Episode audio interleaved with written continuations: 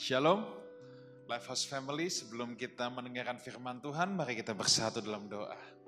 Bapa, kami nantikan kebenaran firman-Mu untuk disampaikan di tengah-tengah kami. Kami mau rendahkan diri kami, kami mau sambut kebenaran firman-Mu. Dalam nama Tuhan Yesus kami berdoa, amin. Apa kabar saudara? Siapkan catatan saudara. Dan kita datang dengan rasa lapar dan haus akan kebenaran firman Tuhan. Dan pada kesempatan ini kita akan dilayani oleh seorang sahabat, Pastor Benny Syawarjaya. Please welcome. Thank you. Terima kasih Pastor Wigan. Shalom Lifehouse Family. Senang sekali kali ini saya bisa berbagi kebenaran pada lifestyle kita. Bapak, Ibu, Saudara, durasi hidup kita yang singkat ini, sebenarnya ini merupakan sebuah kesempatan yang sangat mahal bagi kita untuk mengenal siapa Allah yang benar itu. Dalam pengenalan akan Tuhan, tentu kita belajar dan kita dilatih untuk berinteraksi dengan Tuhan. Interaksi dengan Tuhan inilah awal perjalanan kita di kekekalan abadi nanti bersama Tuhan. Jadi, kalau ada orang Kristen atau orang percaya yang tidak pernah berinteraksi dengan Allah, dipastikan dia tidak mengenal Allah yang benar. Contoh, orang sedang naksir seorang lawan jenis, seorang pria sedang naksir kepada seorang wanita. Tentu dia berusaha dengan sekuat tenaga untuk mengadakan pendekatan. Dia berusaha untuk berinteraksi dengan sang lawan jenis itu. Untuk tahu siapa dia. Untuk mendalami lebih jauh siapa dia. Itu baru namanya ada tindakan.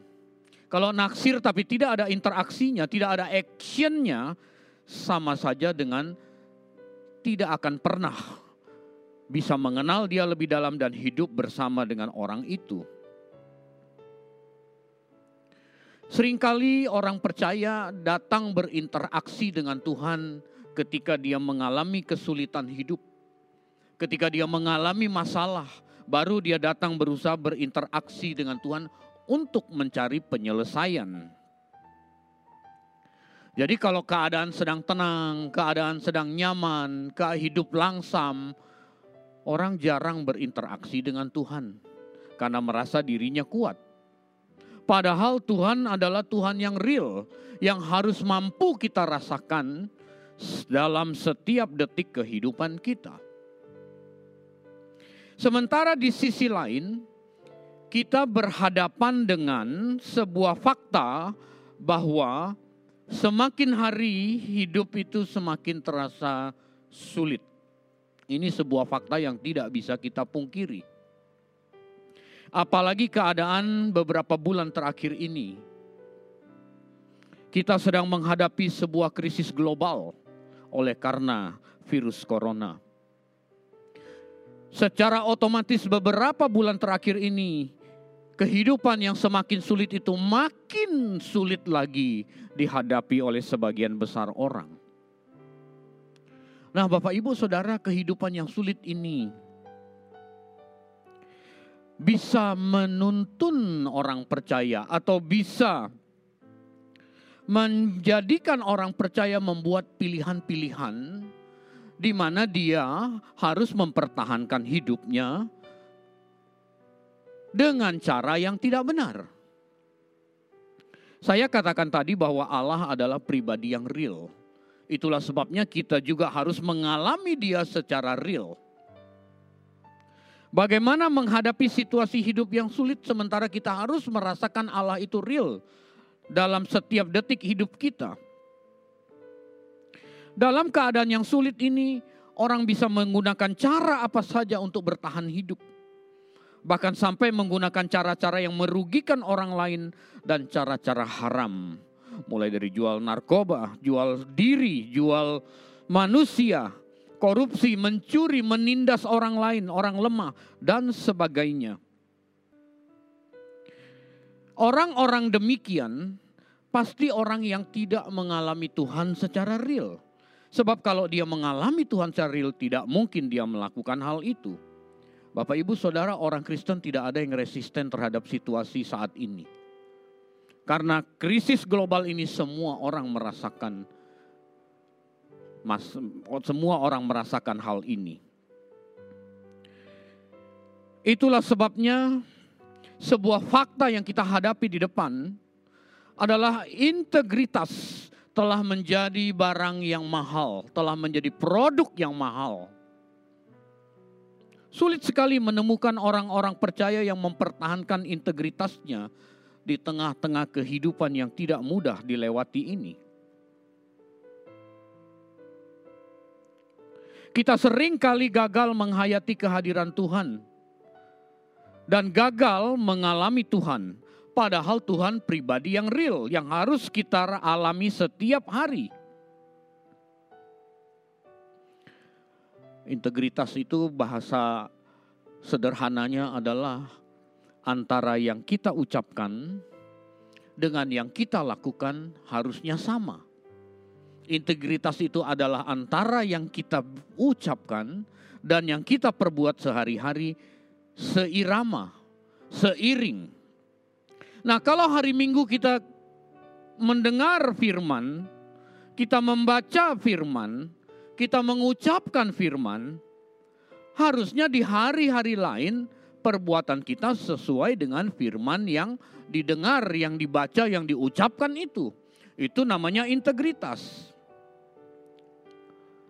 Tetapi fakta hidup, rasanya sebuah integritas itu menjadi produk yang mahal. Banyak perbuatan tipu-menipu. Anda kalau lihat berita di T V, wah banyak sekali perbuatan tipu-menipu demi bertahan hidup. Beberapa waktu yang lalu saya lihat di T V ada surat bebas COVID palsu. Jadi demi bisa terbang, karena surat hasil rapid test merupakan sebuah syarat, orang memperjualbelikan. Tadi pagi di sebuah kota di Kalimantan, sebuah penerbangan di blacklist untuk beberapa hari tidak boleh masuk ke kota itu. Sebab dua hari yang lalu ketika maskapai itu mendaratkan sekian ratus penumpang, tujuh orang asal Jakarta positif covid sembilan belas masuk ke kota itu. Jadi gubernurnya langsung ambil sebuah tindakan, maskapai ini tidak boleh masuk ke kota itu, di, di sebuah kota di Kalimantan. Orang begitu mudah memalsukan segala sesuatu demi mendapatkan uang bertahan hidup. Nah, orang Kristen pun ada di lingkaran ini. Di lain sisi kita harus mampu merasakan Tuhan itu real. Tuhan itu nyata, tetapi kehidupan begitu sulit. Bapak, Ibu, Saudara, saya sudah katakan tadi Tuhan adalah pribadi yang real. Yang seharusnya kita alami secara real pula. Tanpa mengalami Tuhan secara real, maka sia-sialah kehidup kekristenan kita. Mengalami Tuhan tidak hanya pada saat kita berada di dalam ruang gereja.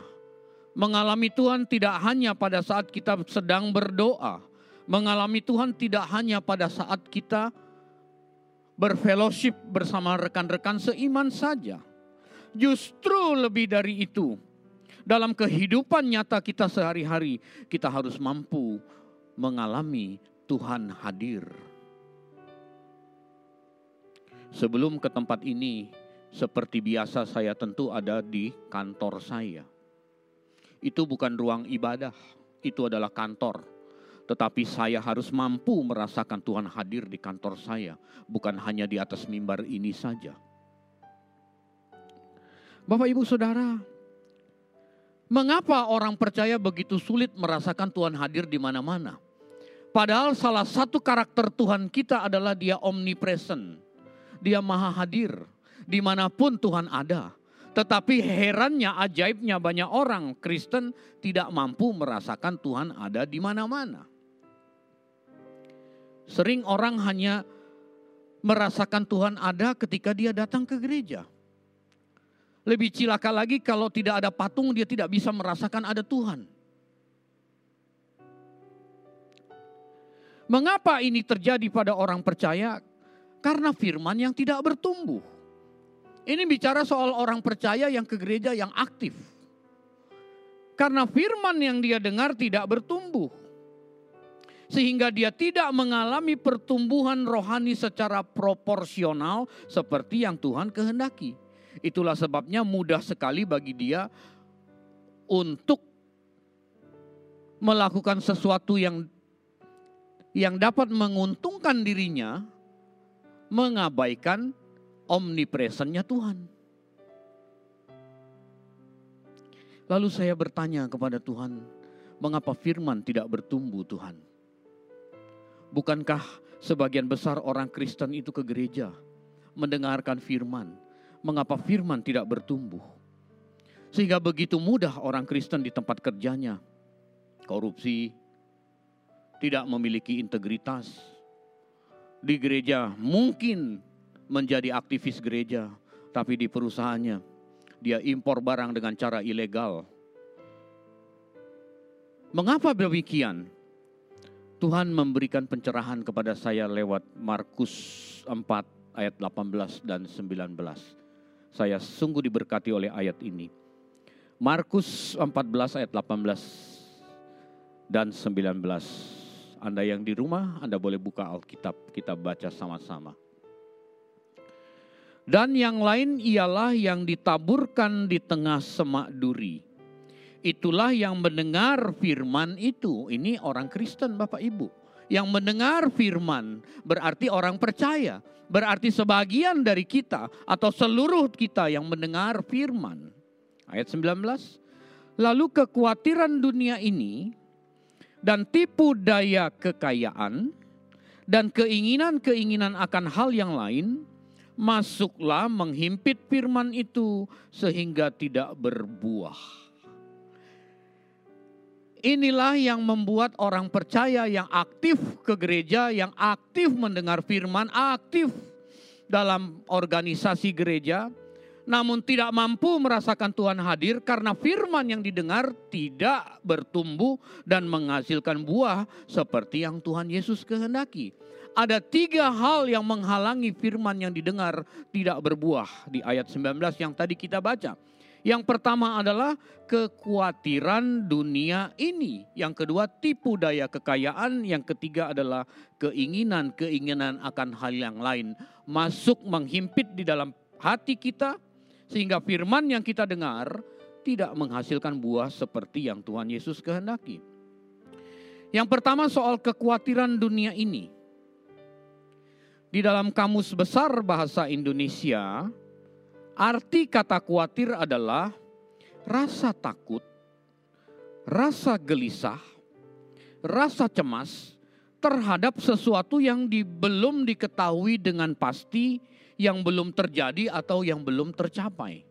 Saya ulangi, khawatir adalah rasa takut, rasa gelisah, dan rasa cemas terhadap sesuatu yang belum kita ketahui dengan pasti, tentu di depan sana. Yang belum terjadi dan yang belum tercapai. Ini kaitannya belum tercapai berarti sesuatu yang kita inginkan. Menarik, Tuhan Yesus berkata lalu kekhawatiran dunia ini masuk menghimpit firman yang kita dengar sehingga tidak berbuah. Kekhawatiran dunia ini tentu bicara soal hal-hal yang bersifat duniawi. Kekhawatiran-kekhawatiran yang bersifat duniawi. Apa itu? Bapak, Ibu, Saudara, entah kita sadar atau tidak, dunia di sekitar kita selalu membuat sebuah standar. Dunia di sekitar kita selalu membuat sebuah patokan terhadap segala aspek kehidupan yang sebenarnya tidak sesuai atau belum tentu sesuai dengan kebenaran firman Tuhan. Bahkan bisa bertentangan dengan Alkitab. Manusia di sekitar kita atau lingkungan kita menciptakan sebuah standar. Lalu secara de facto orang menjadikan standar itu sebagai sebuah acuan. Nah, kalau ada orang belum memenuhi standar itu, kecenderungannya dia akan mulai memelihara kekhawatiran. Misalnya saya ambil contoh, dunia di sekitar kita memberi sebuah standar bahwa wanita kalau sudah umur tiga puluh lima tahun ke atas belum punya jodoh atau belum menikah, itu sesuatu yang tidak lumrah. Standar yang dibuat oleh dunia adalah wanita umur tiga puluh lima itu harusnya sudah menikah. Itu dunia bikin standar, Alkitab nggak pernah bikin standar itu. Ketika ada seorang wanita, katakanlah dia orang percaya, umurnya sudah tiga puluh empat lebih, mau masuk tiga puluh lima bahkan sudah tiga puluh enam. Ah, ketika dia ditanya, misalnya orang tidak ketahu, "Oh, kok sendirian, mana suaminya?" Dia akan mulai minder. Sesuatu yang dianggapnya tabu karena dia belum memenuhi standar yang dibuat oleh dunia di sekitarnya. Sehingga ketika dia berurusan dengan Tuhan, maka ini akan menjadi sebuah ketegangan utama dalam hidupnya. Pagi, siang, petang, malam dia akan mengusahakan. Ketika dia datang kepada Tuhan, dia datang ke gereja, dia berdoa pribadi. Ini menjadi titik fokus utamanya. Dapat jodoh. Mengapa demikian? Karena dia memelihara kekhawatiran dunia ini. Mau sehebat apapun firman yang dia dengar. Alkitab yang saya baca berkata, ketika ada orang memelihara kekhawatiran dunia ini, firman itu tidak akan bertumbuh, apalagi berbuah seperti yang Tuhan Yesus kehendaki.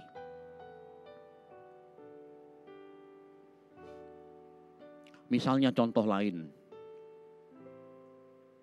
Orang yang sudah menikah. Ya, kita ambillah sebuah standar.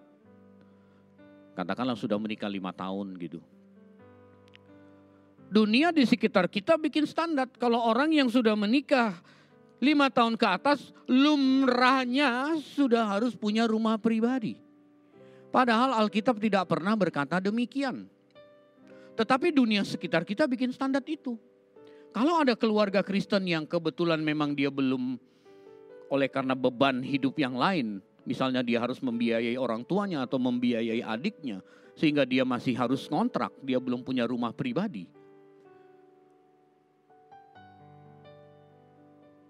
Kalau orang ini tidak mengerti firman dengan benar, maka dia mulai khawatir. Karena dia lihat teman-temannya yang sudah menikah tiga tahun aja sudah punya rumah, udah mulai nyicil, udah punya rumah pribadi dan lain sebagainya. Lalu dia mulai mulai khawatir. Mengapa aku tidak, mengapa yang lain sudah? Khawatir. Nah, khawatir ini akan mengganggu pikirannya ketika dia datang kepada Tuhan, ketika dia menghadiri ibadah, ketika dia berurusan pribadi dengan Tuhan. Maka ini menjadi ketegangan utama dalam pikirannya. Sehingga ketika orang ini memelihara kekhawatiran dunia ini sedemikian hebat, maka firman yang dia dengar tidak akan bisa berbuah seperti yang Tuhan Yesus mau. Nanti kalau dia kerja di kantor tuh, dia punya kesempatan nyolong, dia bisa nyolong tuh. Karena dia khawatir lihat orang lain sudah punya, dia belum. Pernah dulu seorang sales, dia datang ke kantor saya main karena saya sering bertukar produk dengan pimpinannya. Pimpinannya teman saya, jadi dia salesnya. Orang Kristen, ngomongnya Alkitab kok. Waktu dia datang duduk, lagi ngobrol sama saya, handphonenya bunyi. Ternyata ada customernya yang mau beli barang sama dia. Dia cuma bilang begini, "Bu, kalau beli lewat perusahaan saya, ibu dapat harga sekian, diskonnya cuma lima persen. Tapi kalau ibu beli sama saya, Bu, barangnya sama, Bu, ibu dapat diskon sepuluh persen. Sepertinya nolong dia, baik benar ini orang. Dia menolong supaya ibu itu dapat harga lebih murah. Mungkin ibu itu mau gitu. Lalu saya tanya kepada dia setelah telepon, "Ini gimana ceritanya bisa begini?" Saya bilang. "Gini loh Pak," katanya. "Dari perusahaan saya price list itu ada diskon tiga puluh persen. Sekarang kalau saya beli sama, sama perusahaan saya, lalu saya bayar tunai, saya dapat diskon tiga puluh persen, lalu saya jual lagi seibu itu. Saya cuma kasih dia diskon sepuluh persen, saya untung dua puluh persen, saya untung dua puluh persen Pak," katanya. "Oh, begitu ya." Nah, di sini Anda jangan langsung ambil kertas nyatet ya, saya nggak ngajarin yang salah ini, tidak, ini cuma contoh. Lalu saya tanya, sudah berapa lama you menjalankan begini? Ya Pak, yang nama, namanya juga rezeki Pak. Tuhan tahulah kita serba kekurangan Pak katanya. Loh, bawa nama Tuhan tuh orang Kristen tuh begitu tuh. Orang-orang seperti ini mau firman sehebat apapun yang dia dengar tidak mungkin bisa berbuah. Alkitab berkata jangan mencuri kok, jangan mengingini barang orang lain kok. Cukupkanlah apa yang ada pada dirimu kok. Dia merasa gak cukup. Bagaimana firman bisa berbuah begitu? Kekhawatiran-kekhawatiran inilah yang akhirnya membuat firman yang didengar tidak mungkin bisa bertumbuh. Apalagi menghasilkan buah. Firman yang tidak bertumbuh akhirnya membuat orang Kristen hidup tidak dapat mengalami Tuhan secara real. Dan akhirnya integritas dirinya digadaikan.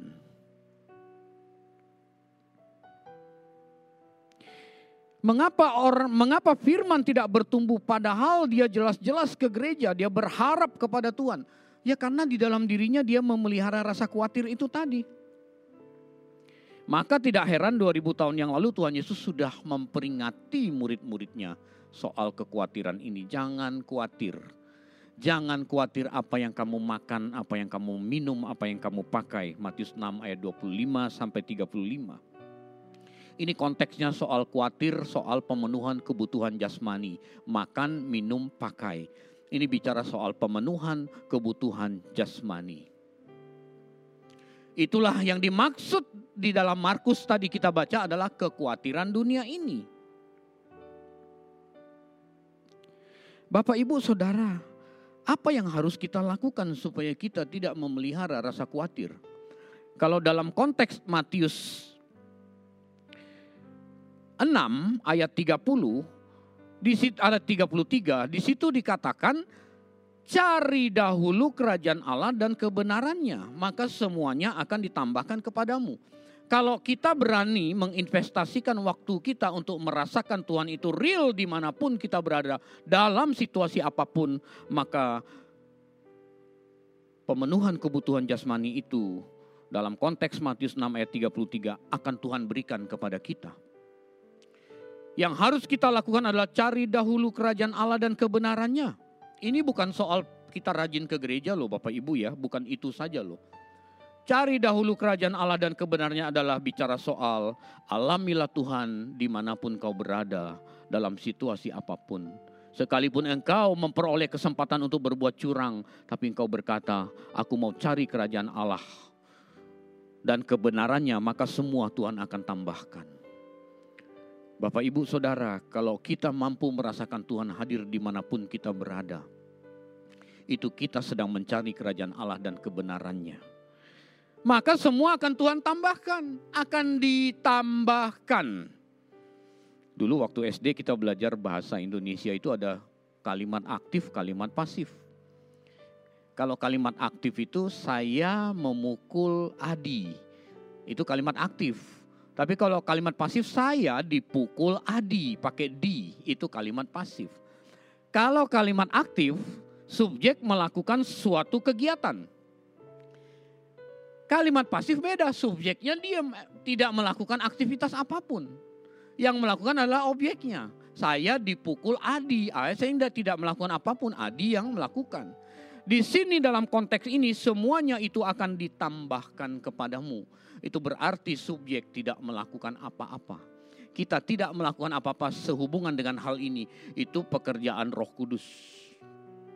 Yang tambahan tadi itu urusan Roh Kudus. Bagian kita itu bertanggung jawab terhadap hidup kita. Kalau Anda kerja di perusahaan, Anda kerjalah dengan baik. Datang tepat waktu. Optimalkan semua waktu yang ada. Kerja dengan baik. Itu bagian kita. Yang ditambahkan itu urusan Tuhan, urusan Roh Kudus. Dan Bapak Ibu Saudara saya mau ingatkan. Yang namanya tambahan. Boleh sedikit. Boleh sangat sedikit. Boleh banyak. Boleh sangat banyak, boleh tidak ada sama sekali. Itu namanya tambahan. Yang utama yang harus kita kejar. Yang tambahan itu urusan Tuhan. Jangan kita ke gereja berurusan dengan Tuhan cari tambahan. Itu salah. Pak supaya tidak khawatir saya kejar tambahan terus Pak. Itu keliru. Yang dikejar adalah hal yang utama tadi. Cari dahulu kerajaan Allah dan kebenarannya. Ini hal pertama yang, meng, yang menghimpit firman tidak bertumbuh. Sehingga orang tidak mampu merasakan Tuhan hadir dimanapun sehingga dia bisa berbuat suka-suka. Hal yang kedua, kita kembali ke Markus tadi. Yaitu tipu daya kekayaan. Tipu daya kekayaan. Tipu daya kekayaan sama dengan kenyamanan yang semu. Kekayaan itu mamon, mamonas, iblis.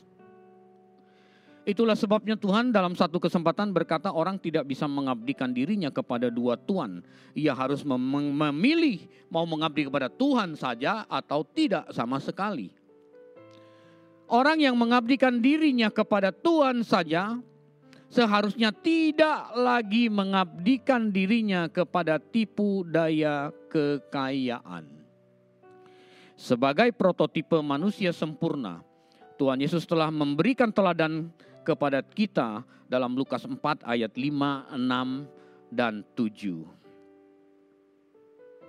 Kalau kau sujud menyembah aku, maka semua kekayaan dunia ini akan kuberikan kepadamu. Kalau kamu yang pegang kendali, semua kekayaan dunia ini milikmu. Tidak ada yang kau khawatirkan, kira-kira begitu. Tuhan Yesus tidak terperdaya oleh tipu daya kekayaan itu. Lalu iblis tidak titik di situ, nanti baca sendiri. Iblis bilang, aku akan memberikan kepada siapa saja yang ku kehendaki. Tentu dia menggoda semua kita. Lalu dia akan memberikan kekayaan dunia yang ada di tangannya itu. Kenikmatan dunia, tipu daya kekayaan itu. Kepada siapa saja yang dia kehendaki. Ini bukan main lotre loh, kamu dapat, kamu enggak gitu. Tetapi kepada siapa saja yang sujud menyembah dia. Kan tadi dia bilang sama Tuhan Yesus, kalau kamu sujud menyembah aku, maka seluruh ini menjadi milikmu. Dan aku akan memberikan kepada siapa saja yang ku kehendaki. Jadi sebenarnya orang Kristen yang hari Minggu rajin ke gereja belum tentu dia tidak sujud, sujud menyembah iblis loh Bapak Ibu Saudara. Ketika dia terperdaya oleh tipu daya kekayaan, sesungguhnya dia sedang sujud menyembah iblis. Walaupun dia seorang pendeta sekalipun. Bapak Ibu Saudara, ketika Tuhan Yesus berhadapan head to head dengan iblis, iblis itu sengaja ingin menjatuhkan Tuhan Yesus dengan semua kemegahan dunia, kenyamanan semu, tipu dayanya. Sekarang iblis sedang bekerja begitu luar biasa, berusaha menjatuhkan orang percaya. Dia menawarkan kenyamanan-kenyamanan. Dia tahu engkau suka bidang itu, dia menawarkan kenyamanan itu. Hati-hati Bapak Ibu Saudara.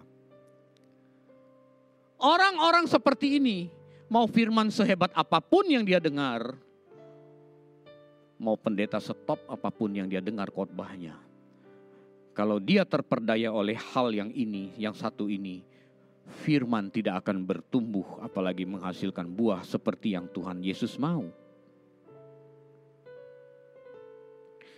Bapak Ibu Saudara, hal yang ketiga yang dapat menghalangi firman yang kita dengar tidak menghasilkan buah adalah keinginan-keinginan akan hal yang lain. Keinginan-keinginan akan hal yang lain. Ini kan yang ngomong Tuhan Yesus. Keinginan-keinginan akan hal yang lain. Aku inginnya, kata Tuhan Yesus, aku inginnya kamu A, tapi kamu punya keinginan B. A itu keinginan-keinginan akan hal yang lain. Tuhan maunya kehendaknya dalam hidup kita begini, tapi kita maunya begitu. Ah, itu keinginan-keinginan akan hal yang lain. Kalau dalam bahasa Yunani, epitumia. Dalam bahasa Inggris itu lust. Nafsu rendah sebenarnya. Nafsu rendah. Ketika kita punya keinginan, tetapi keinginan itu tidak sesuai dengan keinginan Tuhan terjadi dalam kehidupan kita. Sesungguhnya itu dipandang Tuhan sebagai nafsu rendah. Walaupun kelihatannya adalah untuk kebaikan, untuk pelayanan. Tapi kalau itu tidak kehendak Tuhan, di mata Tuhan itu dipandang sebagai nafsu rendah, Bapak Ibu Saudara. Apalagi keinginan-keinginan yang Anda lakukan bertentangan dengan Alkitab, itu mah udah jauh banget lah. Kita bicara soal aktivitas rohani dulu dah. Oh, Anda pingin banget melayani pekerjaan Tuhan. Anda pingin jadi aktivis. Kelihatannya bagus bukan? Tapi ternyata Anda punya agenda lain. Begitu jadi aktivis, Anda isengin istri orang. Ah, itu nafsu rendah di hadapan Tuhan. Walaupun Anda jadi aktivis gereja. Bapak, Ibu, Saudara. Ketika kita punya hasrat atau keinginan yang tidak sesuai dengan kehendak Tuhan, maka Tuhan langsung mengkategorikan keinginan itu sebagai nafsu rendah di mata Tuhan. Walaupun kelihatannya baik buat sesama, tapi kalau bertentangan dengan kehendak Tuhan, itu nafsu rendah di mata Tuhan. Setidaknya tiga hal ini, yang pertama tadi kekhawatiran dunia, yang kedua tipu daya kekayaan, yang ketiga, keinginan-keinginan akan hal yang lain yang tidak sesuai dengan kehendak Tuhan harus kita waspadai dan harus kita lawan dengan sekuat tenaga. Mari kita memeriksa batin kita masing-masing, apakah kita masih menyimpan tiga hal ini. Ketika Anda masih menyimpan hal ini, percayalah Bapak Ibu, ini yang ngomong Alkitab, Tuhan Yesus yang ngomong. Firman tidak akan bertumbuh berbuah seperti yang Tuhan mau. Bapak Ibu, jangan sia-siakan durasi hidup kita yang singkat ini. Sebab latihan kita merasakan Tuhan hadir itu akan menjadi nyata suatu hari kelak ketika kita berada di kekekalan abadi. Anda yang tidak pernah melatih diri, tidak akan pernah terbiasa merasakan Tuhan hadir. Saya khawatir tidak akan mendapatkan tempat di kekekalan abadi. Itulah sebabnya mari kita manfaatkan durasi hidup kita yang sangat singkat ini. Sekuat tenaga kita berani membayar harganya. Kita berkata, Tuhan hadir di sini. Ketika Anda punya kesempatan berbuat curang, Tuhan ada di sini. Ketika Anda punya kesempatan untuk membohongi orang atau menipu orang, Tuhan hadir di sini. Ketika Anda punya kesempatan untuk memperlakukan orang kecil semena-mena, Anda harus berkata pada dirimu, Tuhan hadir di sini. Bawa pulang kebenaran firman ini, bertumbuhlah di dalam kebenaran ini. Amin. Tundukkan kepala, mari kita berdoa. Bapa, kami bersyukur untuk kebenaran firman yang sudah kami dengar. Tuhan, tolong kami agar firman ini sungguh-sungguh dapat semakin kami pahami, sehingga hidup kami, sisa umur hidup kami ini dapat kami gunakan secara limpah untuk merasakan Engkau hadir di mana-mana dan Engkau melihat apa yang kami lakukan. Terima kasih Bapa, di dalam nama Tuhan Yesus kami berdoa dan mengucap syukur. Amin.